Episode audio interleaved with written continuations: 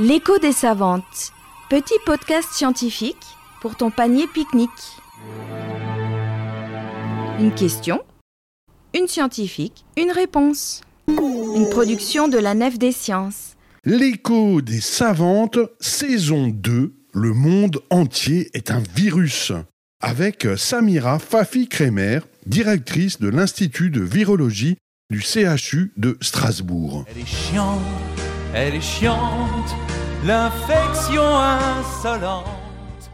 Mais euh, si on raisonne en, en termes de, maladies euh, à l'échelle euh, de la planète, il n'y a pas. euh, Il y a des maladies beaucoup plus dangereuses euh, qu'on pourrait soigner et sauver euh, des millions de vies.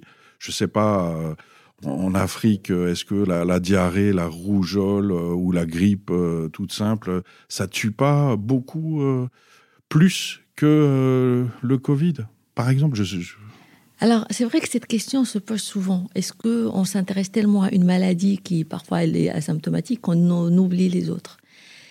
En fait, euh, ce qu'il faut savoir déjà pour les autres maladies, il y a des choses qui sont faites. Il y a les vaccins pour la rougeole, par exemple. Il y a la grippe.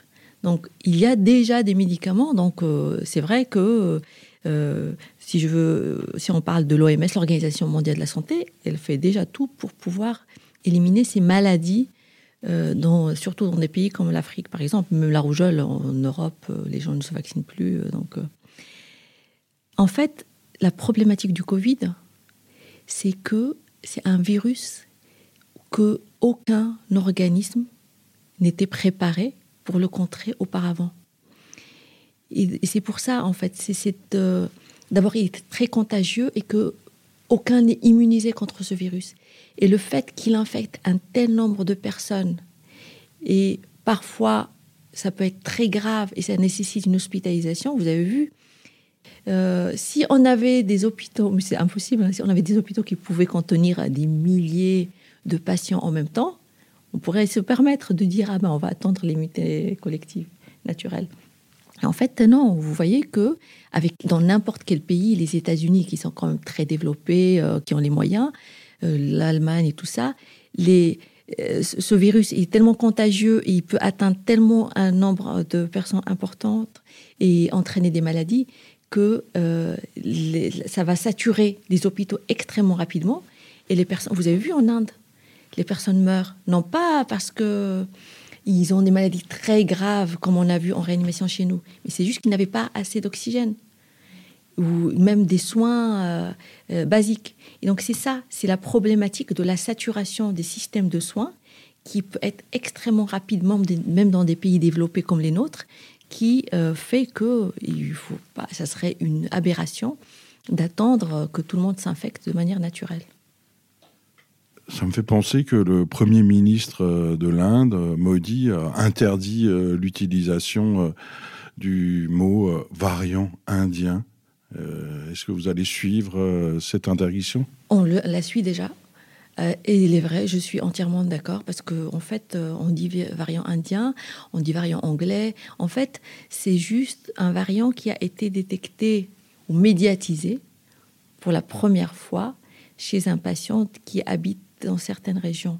Mais en fait, ces variants, on peut les retrouver un peu partout.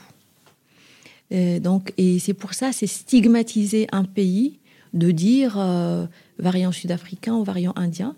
Et c'est pour ça que maintenant, on donne une dénomination spécifique, un peu difficile, il est vrai, mais euh, on dit B11. Bon, bah, après, maintenant.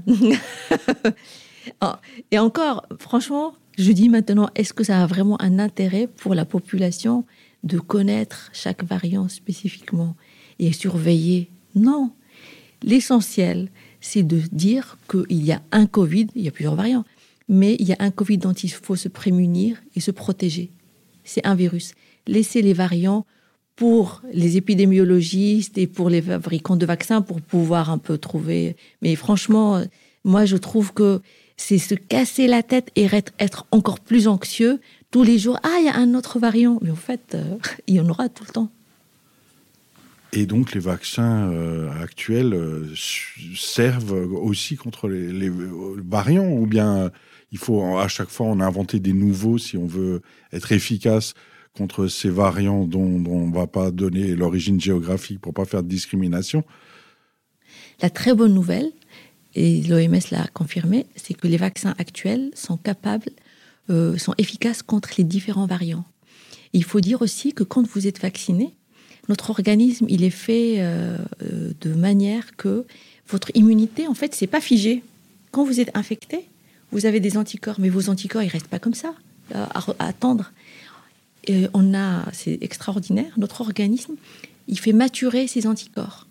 Il va sélectionner les meilleurs et il garde en mémoire les meilleurs qui vont pouvoir attaquer le virus de différents côtés. Et c'est ça qui fait que le vaccin, il est efficace contre différents variants. Même si le virus mute, eh bien, il est capable quand même d'être efficace euh, contre ces variants. L'écho des savantes. Petit podcast scientifique pour ton panier pique-nique. Une production de la Nef des Sciences.